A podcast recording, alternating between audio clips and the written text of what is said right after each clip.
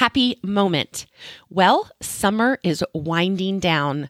Swim team, pool days, and lake days are winding down, and podcasting and school supplies and football and cheering are winding up for us. And I am so excited to be back behind this microphone. You know, today I'm going to be sharing with you an interview from someone when I first heard her voice. I was groggy. I had fallen asleep with my podcasts running all night long, which is not what I had intended. And um, I wasn't even sure which which podcast I was listening to when I woke up, but I could hear a voice and I immediately woke up, which is unusual for me. I take a long time to wake up. But when I heard her voice with her passion and her heart talking about the radical connectedness of community and that we have to each other, I immediately wanted to buy her book. And so I bought her book, which is called Fortune How Race Broke My Family and the World and How to Repair It All. She's also written, and I've got it on my to be read list, The Very Good Gospel. And so I cannot wait to dig into that. Um, what I found so intriguing is so I'm sure you've probably heard the quote, there's no such thing as other people's children. This has always been a quote that has deeply resonated with me, which means, too, there's no such thing as anyone else's family. And there's one thing I know in my bones from all of these questions of what is the church and what is the hope of the church and what does the future of the church look like is that we can no longer continue to trip under the things that we have swept under the rug about race in America. We are falling over everything that we have spiritually bypassed. And Lisa Sharon Harper gives the world a beautiful gift. She has this epic and true story of race, religion, history, and identity. And what is most personal is most universal.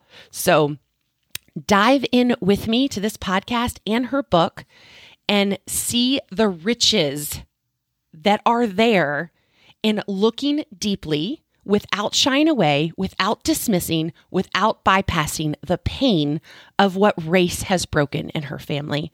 And you will be so surprised when you sit with that sorrow. You will be set free. Welcome, Welcome, welcome, welcome to Celebrate to celebrate. Holly. Welcome to Celebrate Story. with my mom. My mom, It's my mom. With my mom, With my wife, Julie Wagner. Julie Wagner. Julie Wagner. Julie Wagner. The quote at the bottom of page one uh, or uh, bottom of page 85 um, what will it take to heal the generational wounds of unknowing and separation reunion and story sharing? In the very good gospel i examine the hebrew understanding of very goodness. When god looks around at the end of the sixth day of the epic hebrew poem we now call genesis 1 and considers it to be very good. The greeks place perfection inside the thing. Things themselves were thought to be perfect. That was the Greek project, to be perfect. That was not the Hebrew project. The Hebrew word for goodness is tov. The Hebrews understood tov to exist between things. Not inside things. Tov was not about the perfection of the thing. It was about the wellness of the relationships between things. Tov is fundamentally relational. When God says Tov Mod, God is saying that all relationships in creation are radically good. It is our mm-hmm. radical interdependent connectedness. We were created for radical connectedness. And that's, I mean, what I also have to say, what a, that's what you're doing in this. You are offering your labor of love, three decades of research on how race broke your family, the truth of it. And if we could enter into it, there is such, there is, there is this gift of being more connected. Because if we can get over our own holiness obsession and enter into it, there is so much gift and so much beauty. Thank you so much. I mean, I think that I think for me the the main um, piece there is to understand that our, our westernized understanding of Christianity has made Christianity all about being holy, and just like what you were you said this a little earlier that you know, there's this separation that exists between people of European descent. Like they kind of hold their cards. They're not very connective. It's, it's really about being perfect in space with each other. That's what, what, what, um, what is rewarded. Um, and I think that that comes from a theology that places holiness as in perfection uh, above all things. But when you understand that the Hebrews did not think of perfection as living inside the thing, a, a thing was not perfect. Instead, perfection or radical goodness existed between things. It was about how we love. It was about how we are connected to each other then you understand that when God said, this is what I call very good. This is what I call radically good. What God is actually talking about is the relationships between all created things, the relationship between genders, the relationship between us and the rest of creation, the relationship between all of creation and creator and and the systems that govern us so that all works to bless all, just like it does on that first page of the Bible. So, um, when we have an, um, a, a theology that centers holiness, then it's all about us. It becomes all about whether or not I get to go to heaven and how perfect and holy am I. And doesn't that, that, that has, that has, it has nothing to say. It then has nothing to say to slavery mm. or genocide or it's it has nothing to say to it. It's not even about that or exploitation. So so somebody can go and do that and still have missionaries, which is exactly the case that Southern Baptists made. Right? Southern Baptists became a denomination arguing that point that we can have missionaries and still own slaves because that has nothing to do with the gospel has nothing to do with it. Now, there's a problem. There's an issue when you can say that a faith that is born of a people that were serially enslaved, not the enslavers, the enslaved and serially colonized has nothing to say about being enslaved or being colonized. There's a problem when you think that that's what your text has to say um, that you you don't think your faith has anything to say, and that is actually the problem of what what some people have called um, uh, um, what do they call it? White, well, you know, white man's religion. They'll call it um, the slave slaveholder religion. There's a whole book actually called Slaveholder Religion. That's that is slaveholder religion. Mm. But it's not Jesus. It's not brown Jesus who was whose people were serially colonized and serially enslaved. That's not when he says when he comes out and the very first time he ever gives a speech, he opens up the scripture in Luke 4 and like fingers back to Isaiah 61 and reads from there and he says this is why I've come. And why has he come? To free the oppressed. Oh. And when I have sat in the pews of white churches, white evangelical churches, they have told me, and not just pews of white churches, I mean, literally on staff with a white missions organization, college missions organization, they told me, oh, no, no, no, that means spiritually oppressed. No, no, no. no. Who told you that? That's not in the text. The text does not say that. I actually do believe the text. And the text does not say that. Um, you have to make that text do backflips and somersaults in order to make it say what you what you're saying. What the text says is Jesus said, "I have come to free the oppressed, to set them to free the poor, to set the oppressed with good news for the poor, to set the oppressed free." Um, and he said that only 30 years after in this place where he is speaking these words, after the Romans had executed, had had crucified 500 people per day for multiple days for an attempted insurrection. He's saying this on land where the Romans had thrown salt on the land so that the land could not bear fruit, so that the people would be dependent on Rome for every morsel of food. He's saying this in land where Caesar said, I am Papa, not God. I am Papa. Call me Papa. And when Jesus says, pray like this, say Papa, as in God, not Caesar. You know, your will be done, Papa in heaven, not Caesar's will be done. You know, give us your daily bread. He's saying, he said, he told them to preach like, or to pray like that in a context where Caesar used to have um, his centurions and his soldiers go through the streets and throw bread into the street. And that was the daily bread. right? So Jesus says, no, no, no, no, no. Pray like this. Give, oh, Papa in heaven, you give us our daily bread, not Caesar. And it's not saying, oh, I don't like taxes. That's not about, it's not about that. Remember, the context is a colonized people. And colonization is evil because it does the very, it goes against what the scripture tells us God desires on the first page of the Bible that all humanity who is made in the image of God would be able to exercise dominion on earth. In other words, exercise stewardship of the world.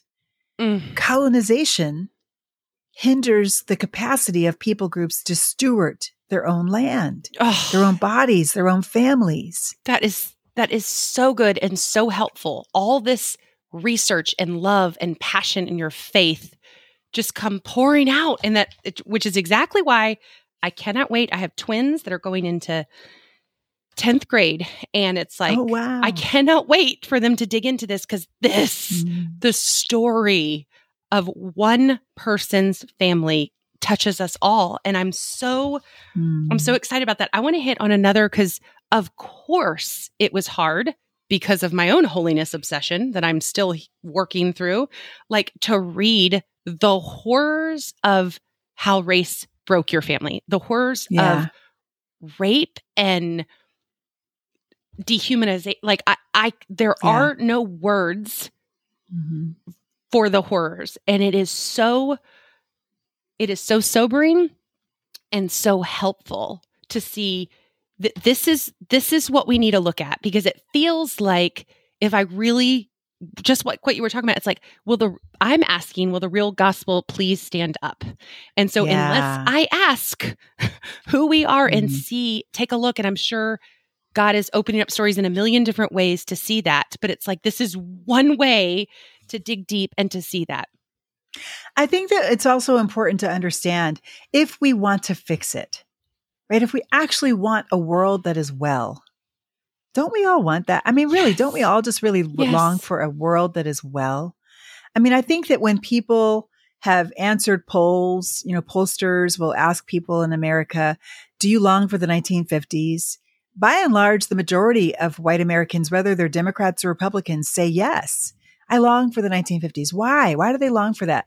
Because the world felt simpler then. Because, you know, the 1950s actually brought the GI Bill, which brought free education and, and, um, and free homes actually to GIs and, and it built the middle class in America. And, you know, you had the, not two car garage yet, but at least you had a, a, a, a garage and you, you had the tricycles on the street and, and safe communities. At least that's what it, what it felt like. Right. And, and, the gender roles were clear and men could feel like they were the man of the house and the women knew their place. And, you know, all of these things felt so clear.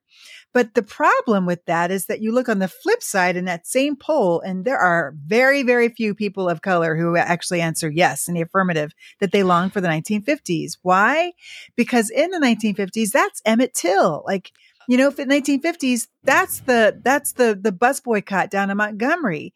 Um, the 1950s, that's lynchings. That's that is not that's Brown versus the Board of Education at the very beginning of that of that whole struggle. So that was a good thing, but that even took a struggle, right? So so why why why why is it not possible for us to long for and reach for a world where we all all of us get to have safety and enough Yes. we can. We Yes. can. But we can't get there until we understand what broke the world and how. yes And that's why we do this. That's why I did the work that I did to research my family because it turns out my family uh, was a part of it. family. I mean, experienced it.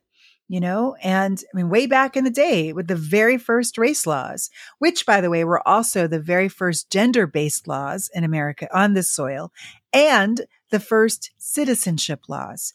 So in that one law in 1662, Virginia, you had the intersection of all three of those bodies of law. And it had, mm. and why were they established? They were established in that very law to create, protect, and entrench the unbreakable supremacy of white men. Mm. And it's I I really valued in your book how you gave this picture. This I will love the striking image of Emmett's mother opening up that casket. That mm-hmm. really hit deep. Like yeah. It's so easy if I'm the one who's done the wrong to close the caskets on yes. my sins. Yes. And it is so easy to want to move forward. And I want to demand mm-hmm. all the people I have wronged to close the casket. And for her courage to open that casket and mm-hmm. have us look like the way you, I, I, I, didn't know you you schooled me in so many ways and it's wow. like that that we need to follow her lead we need to open the casket and look at the pain and it's like it's so interesting to me how connected that is into my own journey of like to me that helped me see like what is the actual church and what is the business of church can you look yeah. at the pain without shying, numbing, dismissing, bypassing, or sweeping it under the rug and going on to your business?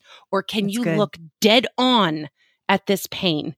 Because the best right. guess I have is that's what I'm called to do. And the irony is, is that's where all the new life is. When I die in that pain, all the new life is there. That's what's so ironic. Each time I picked it up, it was like, this is going to be hard. This is going to feel like a death, but it's a death of nothing that was bringing me new life. And yes, that is, that's, it, it just makes it such a gift. It's such a gift, like any grief, right? In, the other side of it. And I want to talk about another favorite part is, um, your page 114, the phrase danced to survive. Oh, yeah. Dance to survive. Like, yeah. oh my goodness. Like, I found you know mm. i'm i'm i can only connect through my own experience but i'm desperate to go further but i found a form of survival through movement through mm. finding a love of moving my body and it heals me and it's mm-hmm. like then to see how it can heal it was to realize that our bodies that it can heal something so much bigger and broader and deeper it's like and for you to mm-hmm. follow that like what happened to the bodies of your great great grandmothers all the way up to see to see exactly what to happen to your mother. It's like so much has changed, but so much has not changed. Still in yeah. the basement. And I'm like, yeah. such brilliant storytelling, such brilliant stories. But I wanted to mm. ask you, like this quote I highlighted on 114 what we didn't know in those hustling days is that our family danced to survive. The powers of the hustle and later the electric slide. Just like our ancestors called forth the bomba, these strong aunties and uncles don dashikis in an attempt to give voice to some sense of self. Dance and dashikis both healed them and masked generations of pain. And what I was mm-hmm. curious about is I would love to know more about how that lives in you. Like, what is your relationship? Do you find healing in movement? Or do you find inspiration? And I'm just so curious to hear you talk more about that because I just like there, there, I wanted more. I wanted more. Yeah. Well, I mean, I think that one of the things that struck me because I, I was writing that literally in the middle of the COVID lockdown, and um, and that that section is actually talking about or leads to that that chapter ends with a dance party that my family actually has online in the middle of COVID in order to survive COVID, right? But I think that in the midst of that COVID lockdown, one of the things that I did was I decided, okay, I'm going to use this opportunity um, for my own healing and I'm going to get therapy in these different, And I decided I want somatic therapy. I want the kind of therapy that actually teaches my body a, or first of all, reconnects me because connection is what God calls very good, reconnects me to my body. I mean, you can imagine the disconnection from body that is literally trained or was trained from generation to generation of women um, of African descent who were forced to be raped in order to breed money for their masters, right? So, I mean, there is a there is an actual tradition of leaving your body and just imagining that you were somewhere else, you're flying somewhere else, and instead, you know, your body is being raped, but your mind can't be raped because you you have left your body, right? So th- what Mm-hmm. happens with people who leave their bodies? They end up getting heart disease. They end up becoming overweight. They they end up um, dying early because we do have bodies that need to be cared for, and we have lots of books now. The body keeps the score. My grandmother's hands that have shown us that the body doesn't only keep the score in terms of okay, I have an illness, but the body has memory, Mm. and the body remembers the trauma, and Therefore, you need to go into the body in order to work out the trauma. The body has to be a part of the healing, the bar part. And so I think without knowing any kind of psychology, without ever meeting, Freud or, or going to, you know, sit on a, on a counselor's couch, our ancestors, my African ancestors already had um, traditions of movement Mm. And they leveraged those traditions of movement in order to survive the 246 years of of racialized brutality um, on plantations, and so they danced. You know, if they were Gullah in the south in South Carolina, um, they danced in the circle in the roundhouse. They did a they did a, um, a a praise circle, a dance circle. If they were um, on the island of Puerto Rico, as my that my father's side was, they did the bomba. They got into the bomba circle, and in the bomba, you followed the actual African beat, like uh, with the actual drum, the bomba drum, um, and the and that had a relationship between the the the drummer and the dancer. And and as the dancer the dancer could actually control the beat of the bum the drum by where she or he put his her or his body. And and that was the place where they had power and they would dance out the trauma from the day. I mean, literally, this is, we now know physiologically, this actually happens. You can actually move out of your body the trauma of the day. That's what they did in the Bomba Circle. Mm. And I think that's what we did um, doing the hustle in the 1970s when my my my my family that had come to America via Puerto Rico and got to Puerto Rico via the Caribbean, um, that they were the ones who taught me that dancing is healing. Mm. And so we danced our way literally through the COVID lockdown online together every every um, Friday night, I think it was, or maybe it was Saturday. I know every Saturday night we would come together and dance as a family. And we have a DJ as one of our as one of my cousins, and he would, you know, he he'd do the tunes, all spin the tunes all night long for our healing.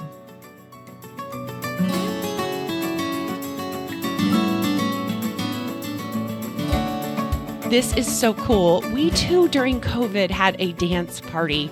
My oldest had us wait upstairs, and he and the other teens decorated the whole basement, even took lights and put colored construction paper over the lights. And we came down and had to check into this club, and we all danced, and it was so fun. It really is amazing to me what in an embodied healing experience dancing in a group can be. Ugh.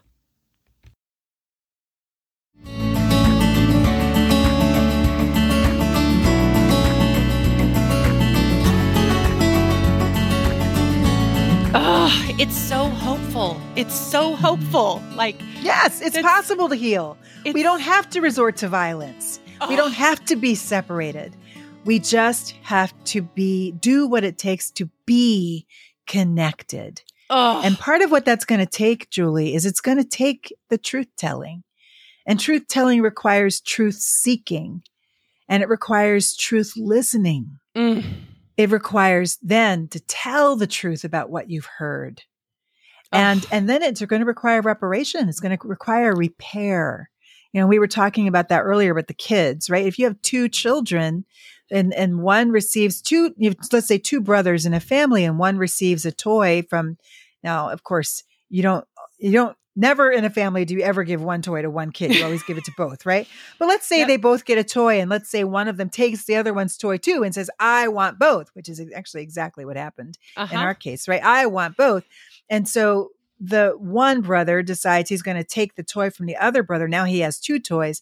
Well, what would happen if they went to dinner that night and the mother or father doesn't say anything? Ugh. Like, you know, like allows The one brother to keep both toys. Like, what would happen? Mhm. Like, what would happen? That, that would, from that moment forward, that family would be dysfunctional. yes. It would not, it would cease to function well hmm because no longer can the child trust the parent to, to protect. No longer, I mean, you've now established a hierarchy of who matters more between the two kids. Mm. This is exactly what happened Mhm. um, between people of European descent um, in their in their um, in the age of conquest and those they conquered, quote conquered, Mm. as in um, uh, people of African descent and also indigenous people um, throughout North and Central and South America.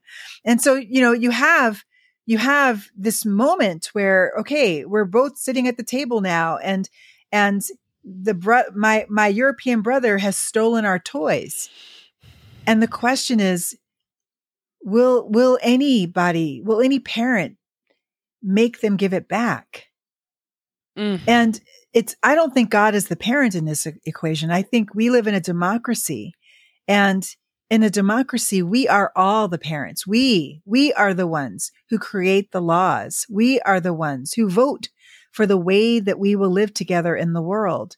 And it's through our votes that Mhm. we decide, um, whether or not these toys will have to be given back and we'll have equal relationships between, between all here. And it's- up to this point, people of African descent are the only ones in American history that have never been, never gotten reparations on a federal level for the things that were done to us, for the oppressions that we suffered. Only ones. Why is that okay? it's not. It's, not. It's, It's- not okay. We would never dream of. I would never. I have six boys, and if that happened, I would never ever dream of let's not talk about it. Let's not discuss it. It was in the past. Let's get over it. That would be Right, so deeply cruel, and that would be over a toy, and this is over bodies, Rape. and dignity, and human like robbing people of place. I mean, what I love how you followed the place in the story, and now you're living. If I understand right, you're now living. One block from where my mom grew up, where my grandmother and grandfather lived, and where two separate great grandparents lived, all for over 70 years. Uh, basically, throughout the 20th century, they were here, one block away in South Philadelphia. And I, you know, moving back here, I moved back here about almost two years ago now, about a year, a little over a year and a half. And I, I, I didn't understand the power of place before moving back here. I was felt drawn to it, but I didn't understand why. But oh my gosh, there really is a relationship that we, we have with the land that we're born on and the land that our people are from Mm. and um, and I have a relationship with Philadelphia that goes back to when I lived here as a child and my grandmother and great grandmother. And I found out recently, um, because of another book that was um, that came out recently called African Founders, um, that that um, that historian has now done the work to trace um, one of the funders of the abolitionist movement, the one of the richest, actually the richest black man in Philadelphia in the 1700s and 1800s. He was rich and had never been enslaved. Um, and a Revolutionary War hero, James Forten, that this historian has connected James Forten to Fortune Game McGee. And I'm like, what? So I didn't know. So, so, and it turns out James Forten lived less than a mile from where I'm sitting right now. And he too was family, like way back and was a part of the abolitionist movement. And his, his wife and daughters were part of the women's empowerment movement in the 1830s. You know what I mean? So, so again, we have relationship with land. Mm. And, and when I moved back here, there was a sense of, um, I don't know exactly how to put it. I, I think of it physically. It's like fingers coming together like kismet. It's all coming together. There's a reconnection Mm. to self that happened. That's so beautiful and so powerful because we've gotten so disconnected from the Yeah. ground, from the soil, Yes. even how how things grow and to and to to get connected to that is so beautiful and to see how it was so mysterious. Yes. And the land itself tells a story. The Mm. land tells the story of what happened here. So Mm. if you were to walk out my door, you end up seeing, if you're walking on, on my area below Washington Avenue in Philadelphia, South Philly, um, you'll see very few trees. And the trees that you find are going to be young trees because they were just recently planted in the last several years. There's a young tree that was planted in the last decade right outside of our house, right? So there's, and, and very few other ones. Well, why is that? Because back in the 1950s, this area was full of trees. It was beautiful. There was a canopy of trees on every block. Um, and then there wasn't. The city just literally came in and took all the trees away in South Philadelphia. They just cut them all down. My mom had a relationship with the tree across the street from her. She would Mm. literally go out to that tree every night, have a little conversation with it. you know, she's a little six year old having a little conversation with the tree. Good night, tree, you know, that kind of thing. And then one day she woke up and the tree was gone.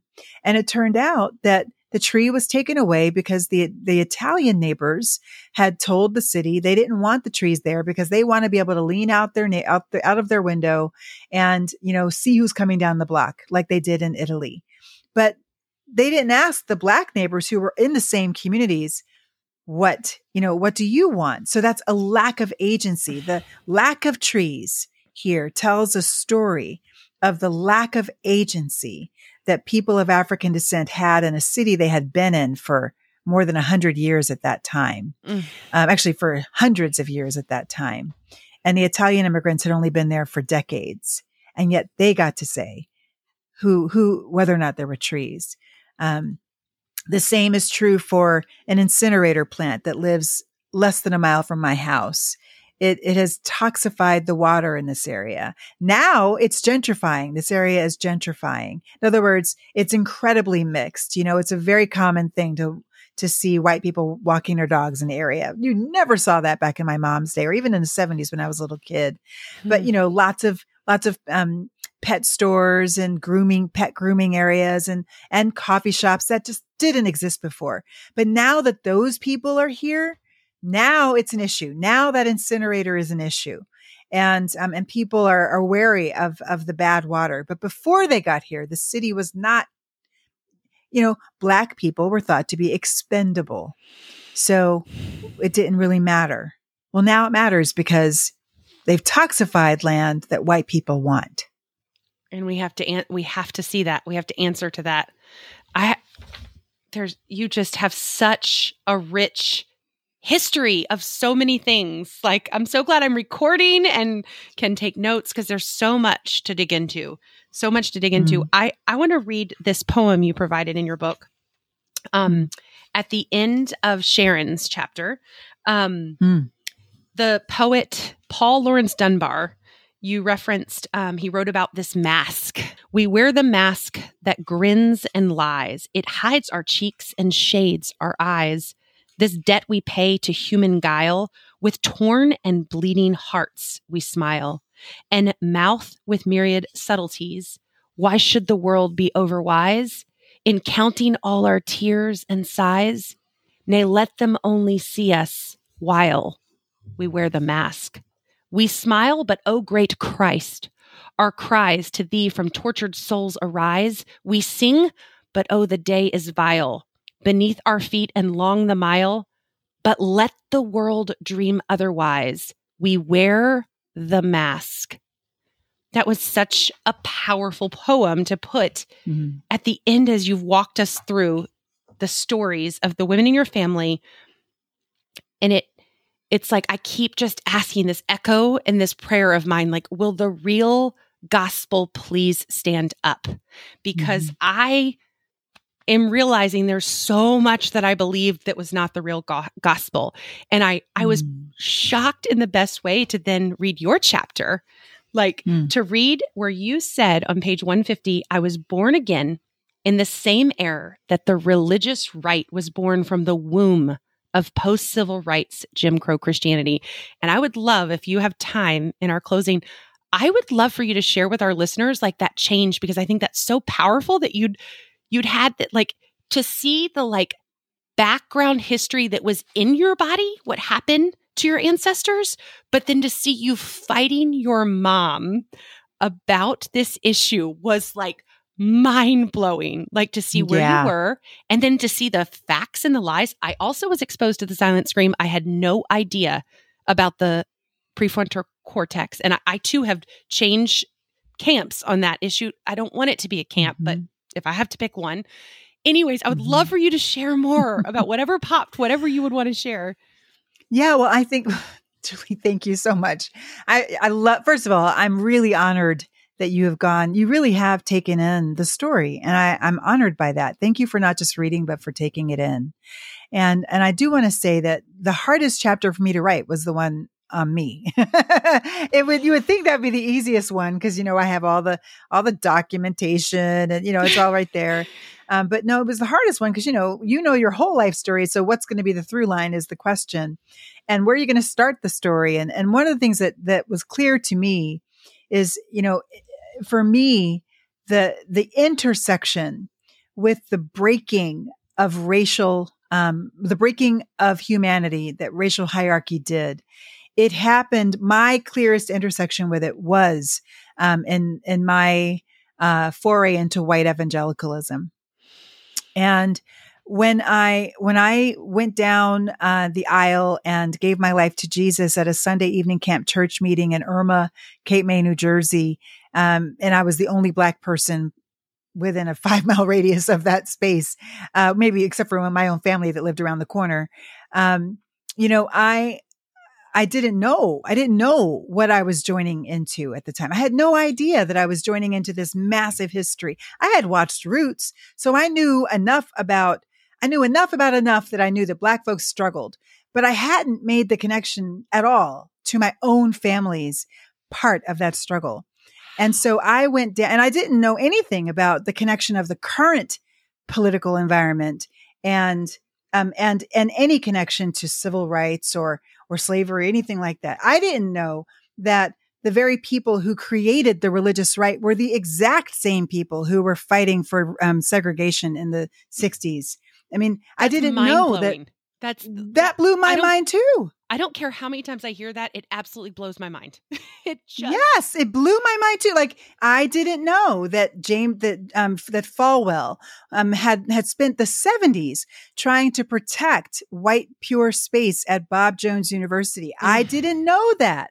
Um, I didn't know that um that that um, Liberty University, right? Like it, it started as a race school. Like it started as a segregation academy, you know, actually way back. And, and then it actually spawned on and, in- inspired um, schools across the South to, to create these pure white spaces. Why? In response to Brown versus the Board of Education Mm.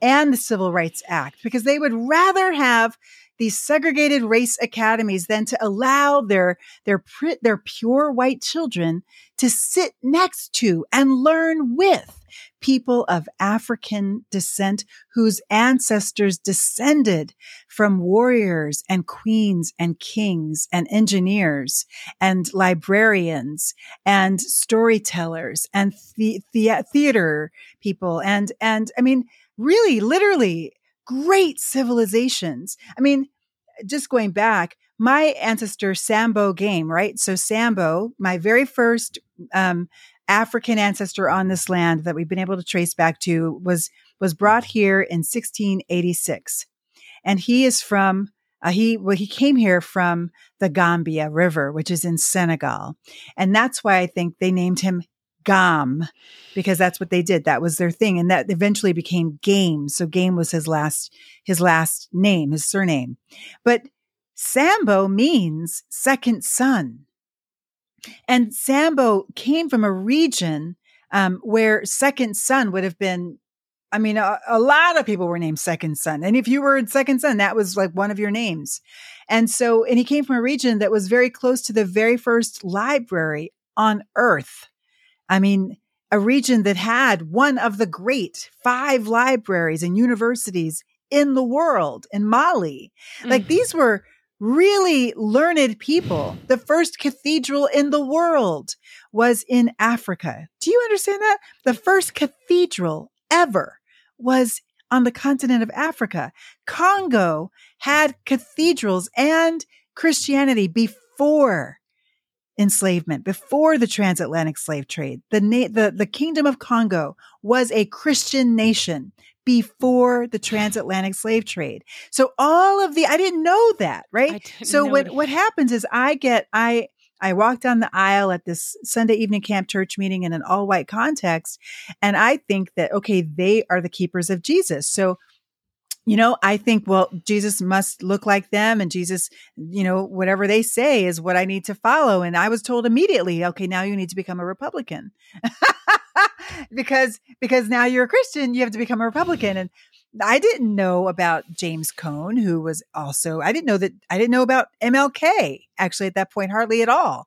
Um, and, and what I did know, you know, what I was told by my new, um, white teachers is that he was a communist, not that he was a preacher and a pastor, let alone a Christian, right? So, right. So this is when you learn the world through white eyes. And I don't mean white as in European descent. I mean, eyes that shape hierarchy, human hierarchy, and benefit from it, then you learn about yourself and about others through a lens that says anything European is right and good and noble and true, and anything not is suspect at best, mm. and at worst is animalistic, is non thinking, is wrong, is bad, is evil. So, you know, so I walk down the aisle and I'm told immediately I have to be Republican. And I didn't realize that that was all a part of, of a scheme, an actual scheme mm. that developed around 1983, the very year that I, that I became a Christian. Just months before, um, they had lost their Supreme Court bid to protect pure white space at Bob Jones University. and it was within a month of that time that the moral majority was born. And Paul Weyrich, um, a Politico and the conservative movement at the time said, you know what? We have something here. We have actually, we have, we have, um, amassed a, um, a critical mass to be able to fight back but we can't do it according to race anymore because that's not gauche but we still need to overturn this um, the the Supreme Court in order to get that pure white space, but we can't do it through the lens of race. So let's overturn the Supreme Court and get um, a majority conservative Supreme Court, but let's do it through another lens that would be more more acceptable nowadays. What what can we do? Well, they looked around, and right around the same time, the ERA, uh, was was was being pushed through. It actually had already passed Congress, and now it was being ratified in different different states. And so they pushed back against the ERA. And at the exact same time, they also identified um, abortion as like the main issue that was starting to get traction among white evangelicals as an issue, even though white evangelicals just five years before that had had declared. In fact, the Southern Baptist Convention had just five, six, seven years before that had put out three successive statements saying it was a good ruling, a good ruling. And so, because now abortions are being counted and that's starting to get like people to clutch their clutch their curl their their, their pearls, pearls. because before before Roe v. Wade they weren't counting abortions. So it was all undercover and women were dying but those weren't being counted either because it was all illegal. So now that it's mm. legal it's being counted and people are getting nervous about the numbers. So they said this is our moment. We can seize abortion as the issue and let's use abortion to overturn the calculus of the Supreme Court. And when we do that, then we'll be able to attack um, the 14th Amendment, which guarantees equal citizenship of all of all people, all citizens. And when you attack the 14th Amendment, that's when you also attack the Civil Rights Movement. You attack the Civil Rights Act. When you attack the Civil Rights Act, you attack Brown versus the Board of Education.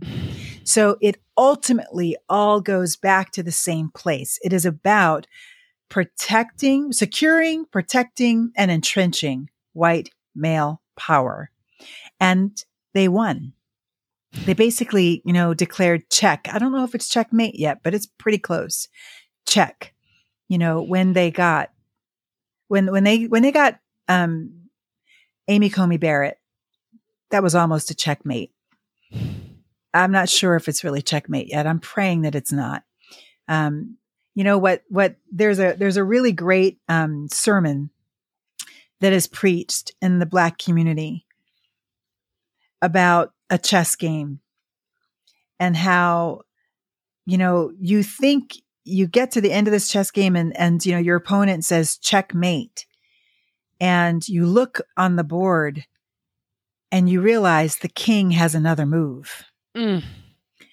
and they can preach that the king has another move the king has another move and i think that we are in that moment where it looks like checkmate but the king has another move Oh, that is so good. And it's and you you have such a hopeful book and a truthful book and I am so grateful to talk to you. It's it's such a gift. What brings you hope that the king has another move? Like what specific thing in the last Mm. month has brought you hope that the king has another move? Well, there's specifically there are there are multiple things that can be done. I mean, in terms of asking the question of how do we want to live together in the world, that's that's what politics is supposed to be. It's supposed Mm. to be us having conversations about how do we want to live together in the world, and then and then passing laws that actually enforce that that idea of how we want to live together in the world. Do we want to live together in the world where one party actually dominates um, and I mean has a has a super dominant uh, stance on not only the making of law but the interpretation of that law. And it's not even one party. I would be okay if it was one party, but it's it's actually an at this moment an undemocratic party. It's a party that doesn't believe in democracy. It's a party that is grabbing at power at all costs.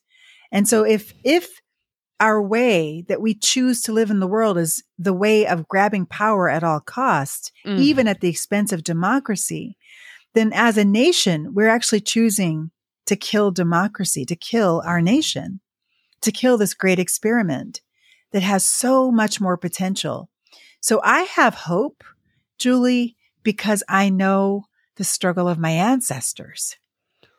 I have hope because I know that Fortune and Leah and Henry could never have imagined a day when enslavement wouldn't have been the norm or indenture wouldn't have been the norm. They couldn't have imagined that. Um, they, and yet Leah saw the day come. Leah saw the day. She lived through the Mhm. change. She saw the end of slavery. She Ah, saw it. She saw the passage of the 13th and 14th and 15th Amendment. She lived in that time.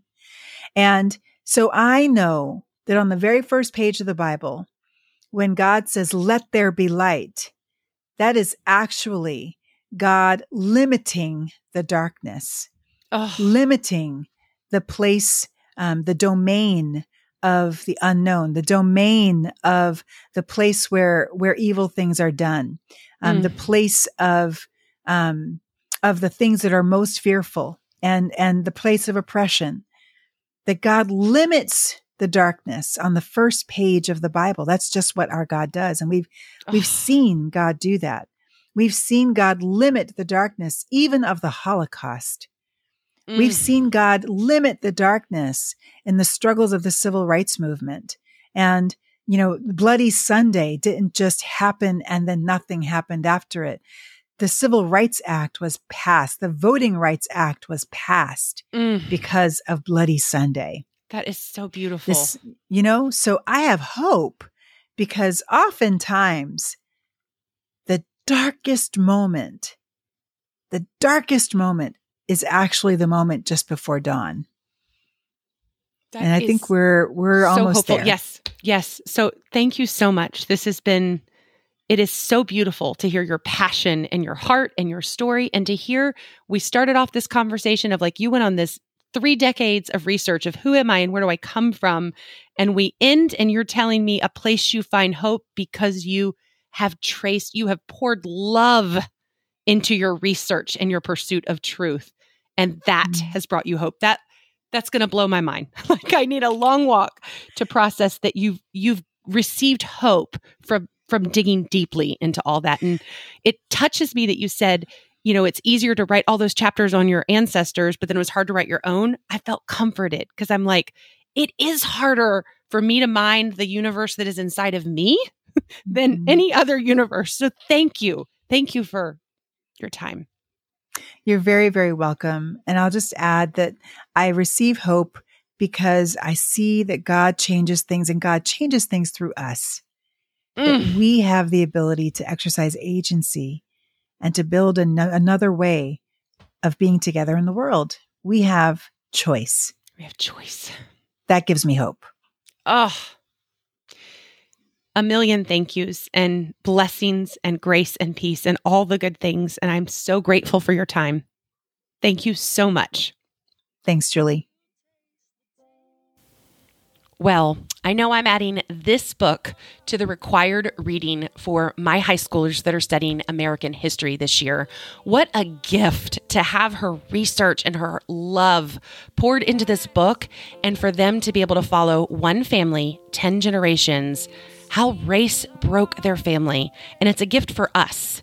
You know, in the end, she talks about forgiveness and the beloved community. She talks about the African term Ubuntu. And what Ubuntu means is I am because we are. It speaks to the very essence of being human. It paints a picture of the collective interdependence of all of humanity.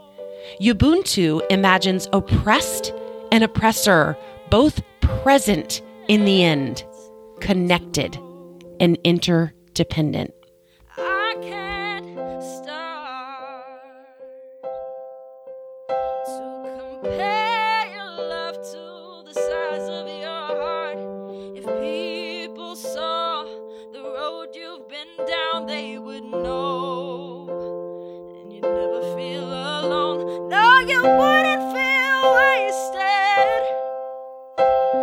like an antidote to the world chased by the fears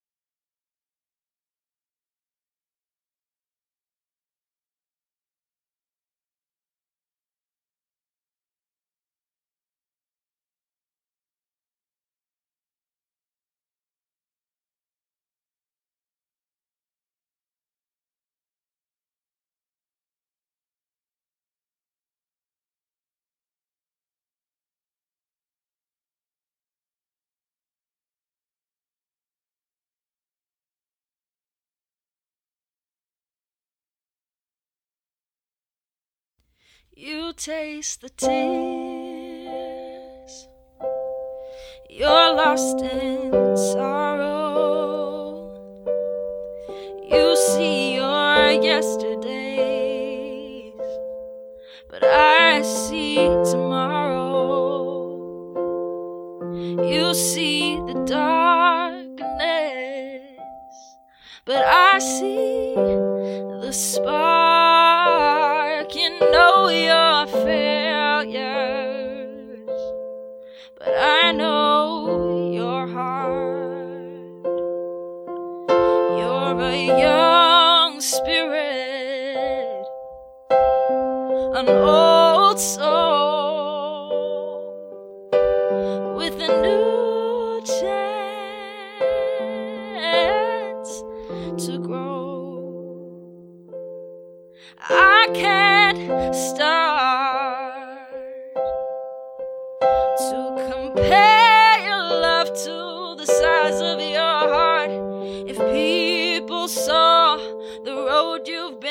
around, they would know.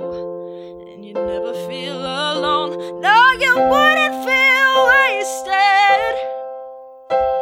Like an antidote to the world chased by the physics.